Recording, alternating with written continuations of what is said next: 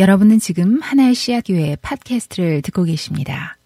그 미국에 살다 보면은요, 미국의 어떤 몇몇 큰 도시들은 자기 나름의 그 닉네임을 가지고 있다는 거 우리가 알게 되죠.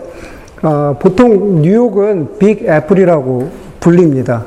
왜 뉴욕은 어, 그 뉴욕이라는 뉴욕 뉴욕 뉴욕 뉴욕은 빅 애플이라고 불릴까? 뭐 여러 가지 좀 몇 가지 설이 있는 것 같아요. 아, 사람들 누구나 성공하기를 원하는데 성공이라는 나무에서 여러 열매를 딸 수 있지만은 어, 그 중에서 특별히 뉴욕을 선택하면은 가장 큰 성공을 이룰 수 있다. 뉴욕을 성, 선택하면 빅 애플이라고 하는 가장 큰 어, 성공을 성취할 수 있다. 그래서 뉴욕을 빅 애플이라고 부르기도 한다는 이야기가 있고요. 뉴욕에 있었던 굉장히 유명한 무슨 어떤 클럽의 이름이 빅 애플이라고 하는 뭐 그런 이야기도 있고 여러 가지 그 몇 가지 설이 있습니다. 시카고는 우리 잘 알죠. 시카고는 윈디 시리라고 그렇게 불립니다. 어, 라스베가스는 90년대에는 센시리, 죄의 도시, 그렇게 불렸었었어요. 그래서 제가 그 미국에 왔을 때만 해도 그 LA에서 라스베가스 가는 길에 센시리라고 하는 죄의 도시라고 하는 큰 간판이 있다고 유학생들 사이에 특별히 목사님들이 그런 말씀을 하신 적이 있어요. 그래서 오고 가는 길에 열심히 이렇게 봤거든요. 정말 그런 간판이 있나? 근데 봤더니만 저는 한 번도 예, 본 적이 없습니다. 어, 그 중에 하나는 이제 우리가 알고 있는 동부의 필라델피아죠. 필라델피아는 어, 그 다 도시의 그 이름의 뜻이 형제 사랑이죠. 예, brotherly love, 뭐 형제 사랑이라는 그러한 뜻입니다. 아, 동부에 있는 필라델피아, 그게 오늘 본문에 등장하는 빌라델비아입니다. 예, 빌라델비아입니다. 아, 계시록에 등장하는 일곱 교회 가운데 단 두 교회가 예수님의 책망을 듣지 않는다고 제가 말씀을 드렸습니다. 첫 번째가 서머나 교회이고 두 번째가 빌라델비아 교회입니다. 그래서 어, 간혹 교회 이름에 그 서머나나 빌라델비아를 붙이는 경우들이 있어요. 그래서 남가주에도 예전에 남가주 서머나 교회라고 하는 잘 알려진 교회가 있었고 또 지금은 없어졌어요. 그리고 나성 빌라델비아라고 하는 아주 오래된 이민 교회가 있었던 것이 기억이 납니다. 여러분, 그 여러분은 여러분이 누군가를 사랑하고 신뢰하는데 근데 여러분이 사랑하고 신뢰하는 그 사람이 정말로 여러분의 마음에 쏙 드는 일을 했을 때 이미 신뢰하는데 그럼에도 불구하고 그 사람이 너무 여러분의 마음에 어, 딱 맞을 때, 그럴 때 여러분 마음이 너무 기쁘고 좋을 수 있잖아요. 그래서 그 사람에게 어떤, 어, 칭찬뿐만 아니라 칭찬을 넘어서서 보상을 해주고 싶어서, 무엇인가 상을 주고 싶어서 그런 안달이 난 적이 있는지 모르겠어요.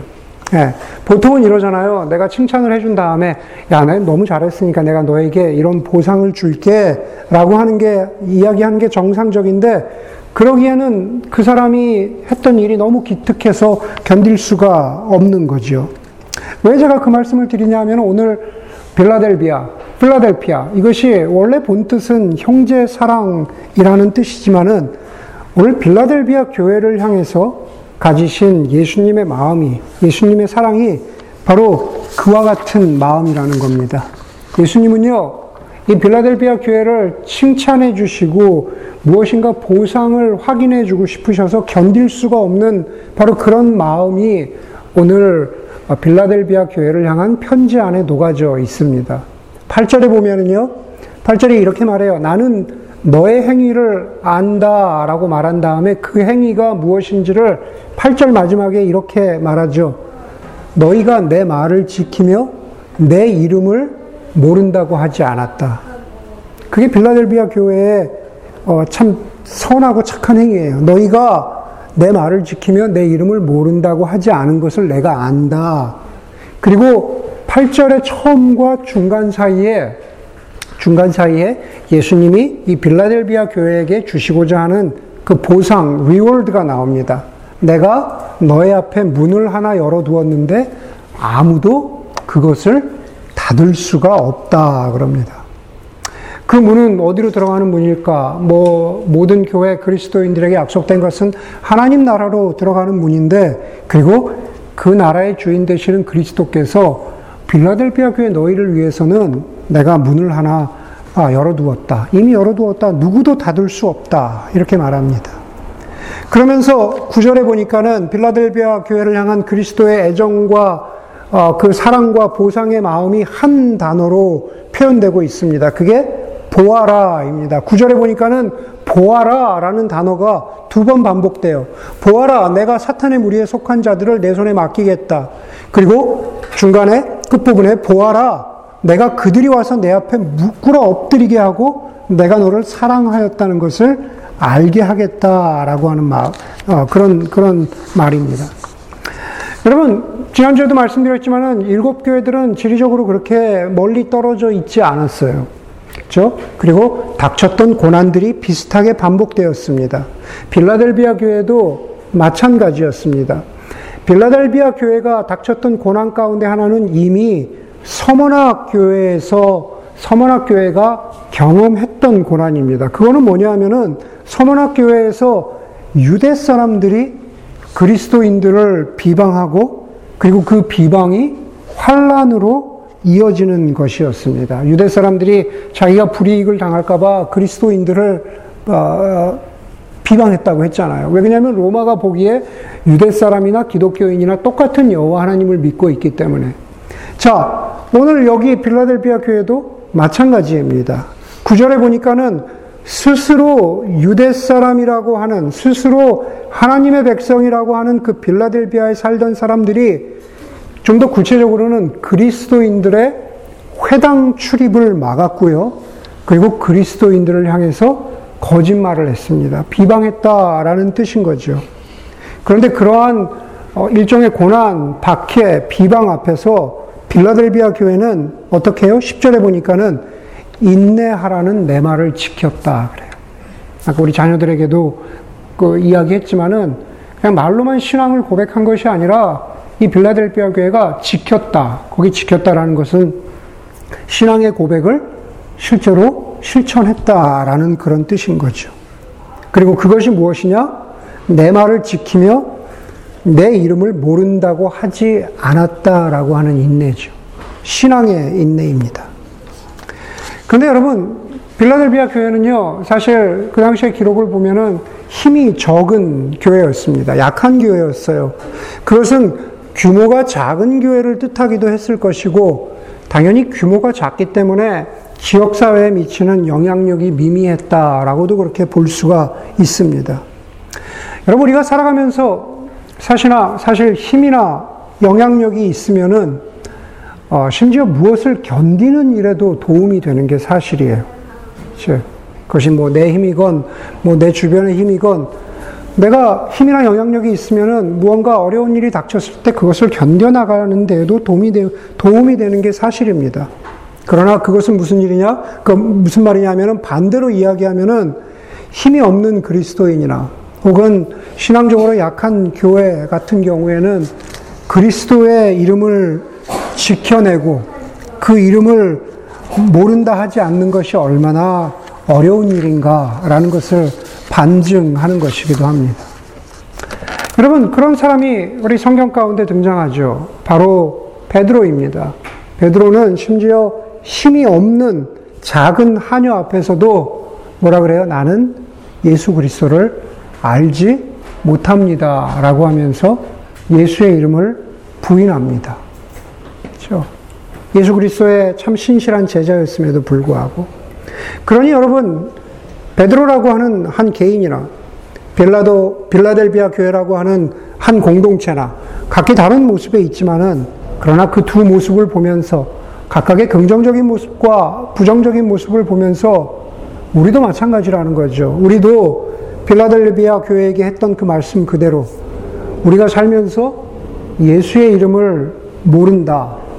혹은 나는 그 이름과 상관이 없다라고 누구의 편에서요? 나의 입장에서, 나의 편에서 예수를 일부러 혹은, 혹은 예수를 어쩔 수 없이 부인하거나 혹은 부인해야만 나에게 이익이 생긴다고 여겨질 때 우리는 예수의 이름을 모른다 하고 싶을 때가 많이 있다라고 하는 겁니다. 아마 여러분들의 인생 가운데 그런 경우가 있을 것 같아요. 예, 수없이 작은 결정, 작은 선택, 예, 일상의 수많은 선택 가운데에서 이번 한번 넘어가면 내가 내, 나의 신앙을 좀 타협하면 그런 것들이 다 예수의 이름을 부인하는 경우 아니겠습니까? 예, 내가 잠시 눈 감으면 예, 나에게 이익이 생긴다 할 때, 그럴 때 우리는 살짝 눈 감고 싶을 때가 있다라는 겁니다. 그런데 여러분 오늘 필라델피아 교회는 그러지 않았죠. 예, 오늘 말씀을 보면서 저는 우리의 삶이, 저와 여러분들의 삶이, 그리고 우리의 공동체가 사실 빌라델비아 교회와 같기를 바라는 마음입니다. 너는 나의 이름을 부인하지 않았다. 내 이름을 모른다고 하지 않았다.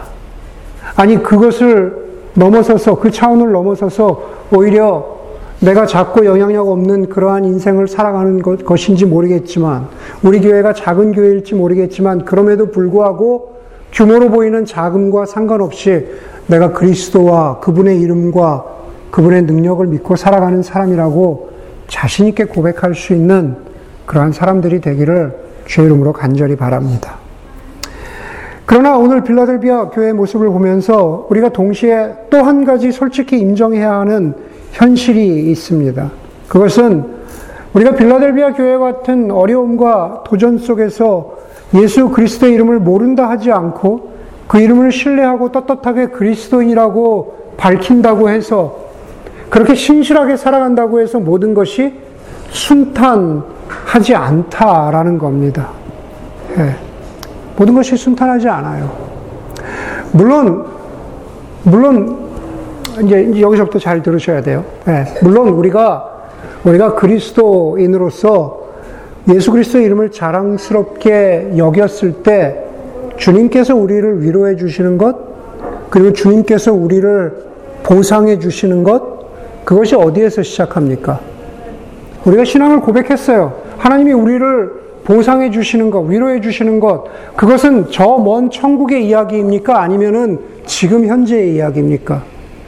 하나님은요, 우리가 신실하게 그분의 이름을 고백했을 때 주님의 보상은 이 땅 가운데에서 시작합니다. 예, 이 땅 가운데에서 시작하는데 어려운 건 뭐냐면요, 그게 믿음의 눈으로 볼 때 그게 보상이라는 것을 알게 된다는 거예요.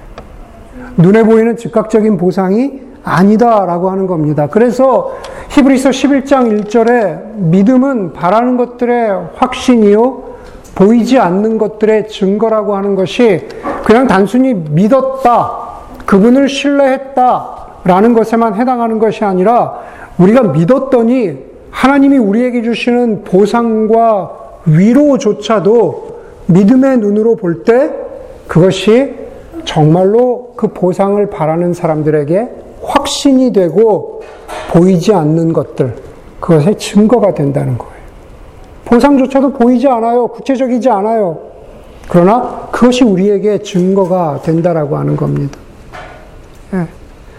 바로 이어지는 오늘 빌라델비아 교회에게 주시는 그 편지 가운데 그 이어지는 구절들이 바로 예수 그리스도께서 우리에게 주시는 바로 이 땅 현세에서 주시는 위로와 보상이 무엇인지를 우리 앞에 보여주고 있는 겁니다.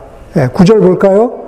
구절에 보니까는 보아라 내가 그들 여기서 그들이라는 것은 제가 아까 얘기한 그리스도인들을 비방하는 유대인들을 말합니다. 1차적으로는 내가 그들이 와서 너의 교회 앞에, 빌라델비아 너의 앞에 꿇어 엎드리게 하고 내가 너를 사랑하였다는 것을 알게 하겠다. 이렇게 말합니다.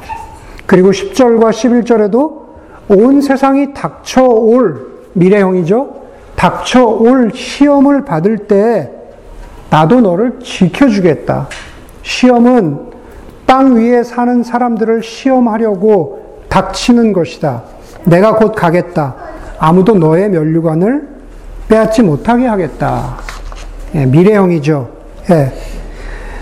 현재의 보상뿐만 아니라 그리스도께서 앞으로 이 땅 가운데 오실 때 하나님 나라를 완성하실 때 우리에게 주실 위로와 보상을 말합니다. 10절로 10절로 다시 돌아가서 보면은요, 10절에 온 세상에 닥쳐올 시험이라는 것은요, 여기 뭐 베이 지역이 뭐 경기가 안 좋아, 뭐 베이 지역에 어떤 지진이 뭐 생겼어, 무슨 어려움이 있어, 혹은 나의 삶 가운데 어떤 어려움과 고난이 있어 라고 하는 자그마한 규모 스케일의 어떤 시험이나 고난을 말하는 게 아닙니다. 여기 지금 10절에서 말하는 온 세상에 닥쳐올 시험은 크고 넓은 시험이라는 겁니다. 그런데 성경에서 뭐라 그래요? 그 시험에서 너희를 지켜주겠다. 이것을 전통적으로는요, 옮겨주겠다로 해석하기도 합니다. 이 온 땅 가운데 시험이 닥칠 때 그리스도인들을 어떻게 해요? 옮겨주겠다라고 해석합니다. 여러분, 그게 어떤 해석이 됩니까? 휴거가 되는 거죠. 예, 휴거가 되는 거예요. 예, 제가 설교문에 쓰지 않았지만 그 90년대에는 차 뒤에 범퍼 스티커가 유행이었거든요. 뭐 다양한 종류의 범퍼 스티커를 붙이고 다녔어요. 제가 그 중에서 가장 무서웠던 범퍼 스티커가 어, 뭔지 어, 뭔지 아십니까? 거기 뭐라고 써있냐면 When the last trumpet blows 예수님이 하늘에서 나팔 소리가 울릴 때 When the when the last trumpet blows this car will be unmanned 그렇게 돼 있어요. 내가 운전하고 가는데 갑자기 하나님 오시면은 앞차에 운전자가 그냥 하늘로 들려 올라가고 그냥 이 차에 사람이 없어진다는 거예요. This car will be unmanned. 뒤에서 쫓아가면서 그걸 보고 있으면은요 그리스도인 나도 좀 겁이 나요. 네. 옮겨주겠다가 바로 그런 뜻으로 해석할 때가 있었다라는 겁니다. 그런데 여기서 여러분, 내가 너희를 지켜주겠다라고 하는 그 단어는 무엇 무엇으로부터라고 하는 다른 헬라어 용법과 같이 사용이 돼요. 내가 무엇 무엇으로부터 지켜주겠다. 여러분, 그 대표적인 구절이 어딜까요? 요한복음 17장입니다. 요한복음 17장은요, 예수님께서 자신의 사람들을 위해서 하시고 있는 기도거든요. 거기 17장 15절에 보면은 뭐라고 하냐면은 예수님이 하나님의 백성들을 위해서 기도하시는데 이렇게 기도해요. 내가 하나님께 비는 것은 그들을 세상에서 데려가심이 아니라 예, 악한 자에게서 그들을 지켜주시는 것이라고요. 휴거되는 것, 언맨 되는 것, 그러는 것이 아니라 여전히 우리가 이 땅 가운데 있지만 악함으로부터 우리를 지켜주시라, 주, 지켜주시는 것이라고 합니다. 왜냐하면 오늘 본문 가운데에서 10절에 나오는 그 시험은 뭐예요? 땅 위에 사는 사람들을 향한 시험이라고 하거든요. 그런데 전통적으로 요한계시록에서 땅 위에 사는 사람들이라는 것은 그냥 이 땅에 뿌리 내리고 사는 사람들이 아니라 짐승을 섬기면서 그리스도인들을 박해하는 사람들을 땅 위에 사는 사람들이라고 요한계시록 전체에서 그렇게 표현하고 있거든요. 네. 그런 사람들에게 그 땅 위에 사는 쉽게 얘기해서 신앙을 컴프로마이즈하고 신앙을 타협하고 그렇게 살아가는 세상 가운데 땅 위에 사는 사람들에게 하나님의 어떤 고난이 임할 때 그럴 때 누구를 지켜주세요? 너희들은 지켜주겠다라고 하는 게 바로 빌라델비아 교회에게 하나님을 신뢰하는 사람들에게 주시는 보상이라는 겁니다. 그리고 나서 예수님이 뭐라고, 뭐라고 말씀하십니까? 11절에 고난 이후에 내가 곧 가겠다. 예, 내가 곧 가겠다. 그것은 결국 두 가지이겠죠. 그것은 하나님을 모르는 사람들에게는 내가 곧 가겠다. 예수 그리스도의 오심은 심판이지만 우리 같은 사람들에게는 하나님의 임재와 보호하심이라는 거죠. 우리는 여전히 이 땅 가운데 살아갈 텐데 시험과 환란 가운데에선 하나님이 우리를 보호해 주시고 그리고 그 후에 오셔서는 우리를 인정해 주신다는 그런 뜻입니다. 이 모든 이 모든 하나님의 위로, 하나님의 임재, 하나님의 보호를 한 구절로 이야기하는 게 바로 구절이에요. 거짓말하는 자들이 와서 너의 앞에 무릎을 꿇게 하겠다. 예, 우리가 딴 데 어디 가 있으면은 세상 사람들이 어떻게 하나 우리 그리스도의 백성 앞에서 무릎을 꿇습니까? 그럴 수 없다라는 거예요. 신실한 너희들 앞에 예수 그리스도를 주와 구주로 고백한 너희들이 진정한 이기는 자다, 승리자다라는 것을 확인시켜 주겠다라는 겁니다. 영어에 보면은요, vindication이라는 단어가 있습니다. vindicating. 예, 옛날 한국말 성경에 보면은 하나님께서 우리를 뭐라 그래요? 신원하여 주신다 그러죠. 예, vindicating. 다시 그 신원하다라는 것을 풀어 보면 무슨 뜻입니까? 하나님께서 우리의 원한을 풀어 주신다. 그게 바로 vindication의 뜻이에요. 하나님이 우리의 원한을 풀어 주시고 너의 믿음이 옳았다는 것을 입증해 주신다라는 게 그것이 바로 바로 vindication의 뜻입니다. 결국 성경은요 구약에서부터 계시록에 이르기까지 하나님의 백성들을 향해서는 하나님이 어떤 존재로 다가오십니까? 하나님을 여러 가지로 표현할 수 있지만 하나님은 우리를 vindicating 해 주시는 분. 우리를 신원하여 주시는 분. 우리의 원한을 갚아주시는 분. 그게 바로 성경 속에 드러난 하나님이에요. 하나님이 정말 그러실까? 그럴 능력이 있으실까? 그런 권한이 있으실까? 여러분, 예수 그리스도께서 우리 십자가에서 죽으셨다고 우리 그렇게 믿고 고백합니다. 십자가에서 죽으신 예수 그리스도를 보면은요, 악이 이긴 것 같아요. 우리의 원한을 갚을 길이 없는 것 같아요. 그런데 십자가의 죽으심으로만 끝난 것이 아니라 하나님께서 그 아들이 부활하게 하셨죠. 죽음에서 살아나게 하셨습니다. 그래서 그리스도가 옳았고, 그리스도가 선하고, 그리스도가 이겼다는 것을 입증해 주신 것이 부활인 거죠. 그런데 그것은요, 그것은 오늘의 이 설교의 핵심인 신원하여 주신다 하고도 관련이 있습니다.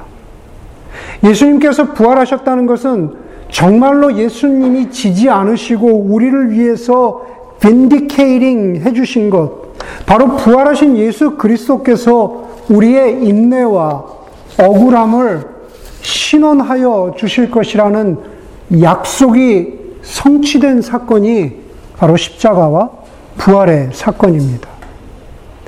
그렇기 때문에 우리가 지금 현재에도 그렇고 우리가 앞으로도 하나님을 믿고 그분을 따라가야 하는 그러한 그리스도인의 삶이 우리 앞에 놓여져 있는데 그리고 그 가운데 눈물 나고 슬프고 답답한 일이 있겠지만 그러나 이미 구원이라는 사건을 통해서 우리를 빈디케이트 해주신 것뿐만 아니라 앞으로의 우리의 삶의 걸음걸음도 하나님께서 신원하여 주실 것이다.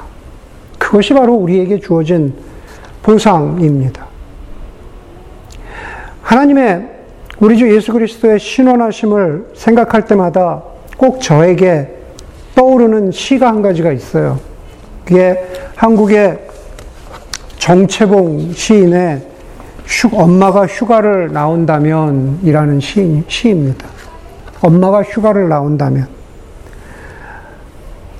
하늘나라에 가 계시는 엄마가 하루 휴가를 얻어 오신다면, 아니, 아니, 아니, 아니, 반나절, 반 시간도 안 된다면, 단 5분, 그래, 5분만 온데도 나는 원이 없겠다.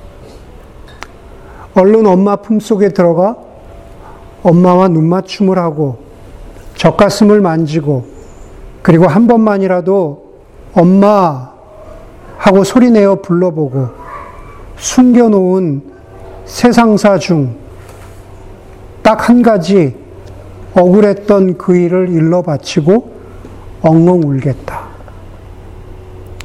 예.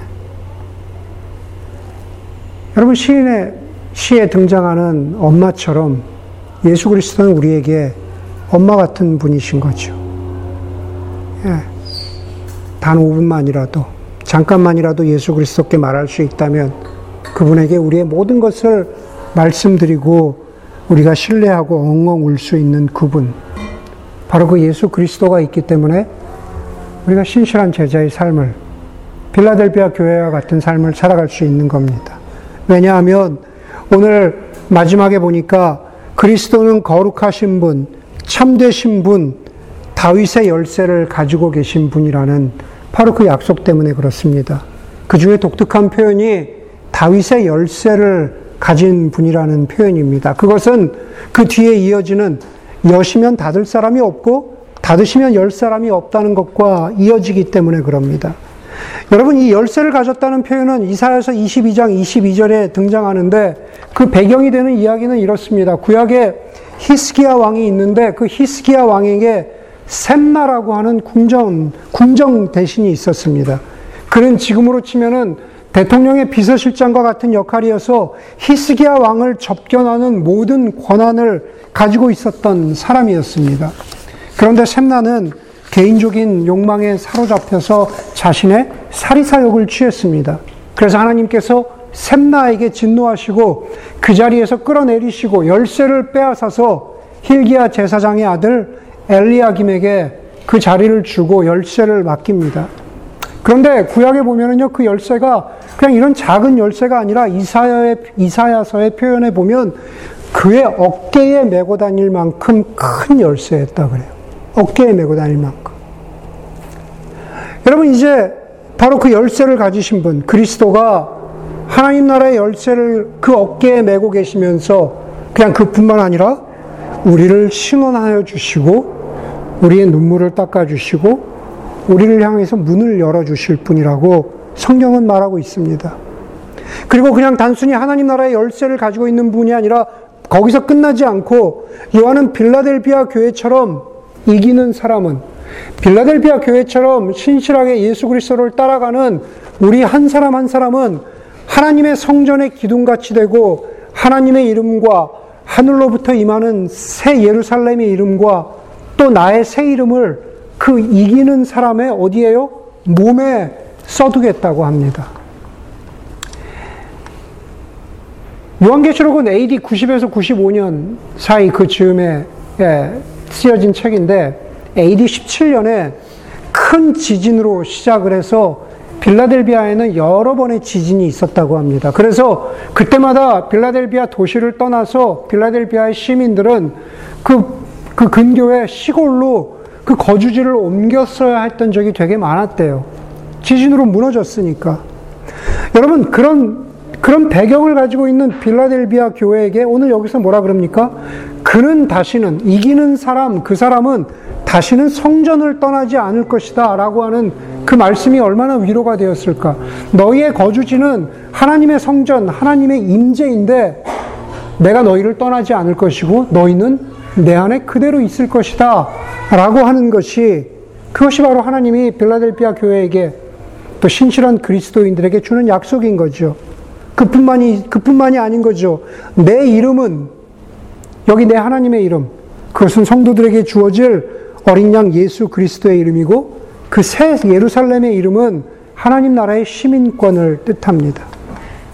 마지막에 등장하는 나의 새 이름이라는 것은 그것이 정확히 무엇인지 알 수 없지만 오늘 본문의 맥락을 보면 바로 하나님의 백성이라고 하는 그 새 이름을 받은 그리스도인들에 대해서 말하고 있는 그런 상징적인 이름인 거죠. 그 모든 것이 그 모든 것이 이기는 사람, 이기는 그리스도인들의 몸에 새겨진다라는 뜻입니다. 저희 아이가 8월 말이 생일인데 8월 말에 그 며느리가 우리 아들한테 생일 선물을 해줬는데 뭘 해줬냐 하면 가서 타투를 해라. 타투를 하라 그래가지고 우리 아들이 타투를 했어요. 예, 문신을 했는데 예, 대학 때 저희 아들이 2년 동안 그 룸메이트를 한 그 룸메이트가 저희 아이까지 다섯 명이거든요. 그 다섯 명인데 그 중에 하나 이가 대학을 졸업하고 얼마 안 돼서 사고로 죽었습니다. 사고로 죽으면서 나머지 친구들에게 그 남긴 말이 뭐냐면 Don't quit on a bad day. 오늘 설교 제목이죠. 나쁜 날에도 그만두지 마라. 포기하지 마라. Don't quit on a bad day. 친구들이 이 말을 기억하고 우리가 언젠가는 우리 몸에다가 다 이거를 새기자. 그런 얘기를 하고 이제 저희 아이는 이번에, 예, 이번에 새긴 거예요. 나중에, 나중에 쌤이 오면 어디다 새겼니? 하고 한번 물어보세요. 예. 여러분, 바로 이거죠. Don't quit even on a bad, bad day. 그렇죠? 선을 행하되 낙심하지 않는 것. 하나님께 신실하며 살아가되 우리가 낙심하지 않는 것. 믿음을 지키며 살아가는 것. 그리고 포기하지 않았을 때 우리를 신원하여 주실, 우리를 빈디케이트 하여 주실 그 주님을 믿고 그 주님이 우리의 몸에 당신의 이름을 새겨주실 그날을 기억하며 신실하게 살아가는 것, 그것이 빌라델비아 교회와 또 저와 여러분들에게 주신 하나님의 말씀입니다. 함께 기도하겠습니다.